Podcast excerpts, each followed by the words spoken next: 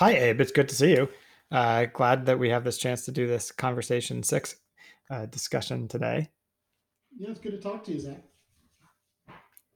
Well, we decided to talk a bit about Taiwan uh, this afternoon, um, and and first issue on my mind is is this question of whether an invasion is particularly likely. Um, I, I, know you've thought a lot about this, and, and I have some thoughts as well. Uh, but you know, some have suggested that an invasion of Taiwan is likely in the next two to three years, which is quite a quite a close time frame. Uh, so, so interested to get your thoughts on on whether that makes sense to you, or, or whether you have some some questions about about the logic. Yeah, so I'm I'm certainly concerned about what's been happening on the Taiwan Strait and China's um, increasingly uh, coercive and aggressive use of military power um, to threaten Taiwan. Um, but I'm I'm not quite hair on fire yet, um, as some have been about the next just couple of years, just because I don't see um, the fundamentals changing um, so radically.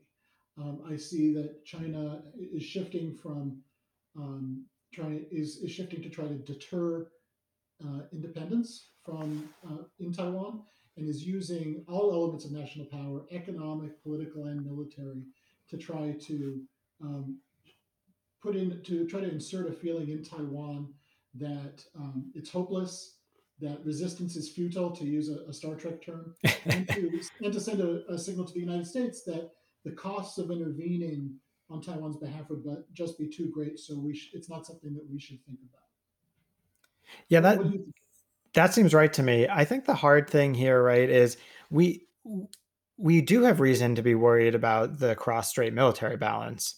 Um, and and it's not that it hasn't been deteriorating, but I think sometimes people sort of assume that just because China is planning uh, to prepare for a Taiwan Strait contingency, that that necessarily means that they would immediately act when they have the capability to do so but it strikes me that that that may not be accurate right just the ability to physically um, take taiwan at at some cost um, that may not be enough to drive Beijing to do it. They may be restrained by a variety of factors. One of which is just that the risk level may be may be too high. They may not be confident enough um, that it is time yet. And and so I think that two to three year window sounds way closer to me than than what I think is realistic. Which is not to say that we shouldn't be doing lots of things to prepare for that that possibility, but is is to say that maybe we have a bit more more time than some have suggested. Well, and I think that and that's a great point. I think it, it suggests the the other point that that I think is important to, to hear here in that um, this is not a strict timeline or countdown that some are predicting. I think that this is an interactive process of how China's leaders calculate risk and benefit of a potential use of force against Taiwan. And we can affect that calculation. And I think not only with military investments, which I agree are necessary, um, but also through economic and political means. Um, talking about Taiwan with our allies, like I expect we will be doing with uh, Japan as uh, the prime minister visits, um, I think further complicates and raises the level of risk that Chinese leaders have to contemplate when thinking about the use of force in Taiwan, and hopefully pushing whatever idea of a timeline they have in their minds, pushing that back further, saying today's not the day. Let's keep working on it. Maybe it looks better tomorrow. Yeah, that that sounds right to me. Yeah, I wanted to ask you uh, about some new guidelines that have been issued by the Biden administration on interactions with Taiwan, which can be a bit um, Byzantine, almost Talmudic in its complexity.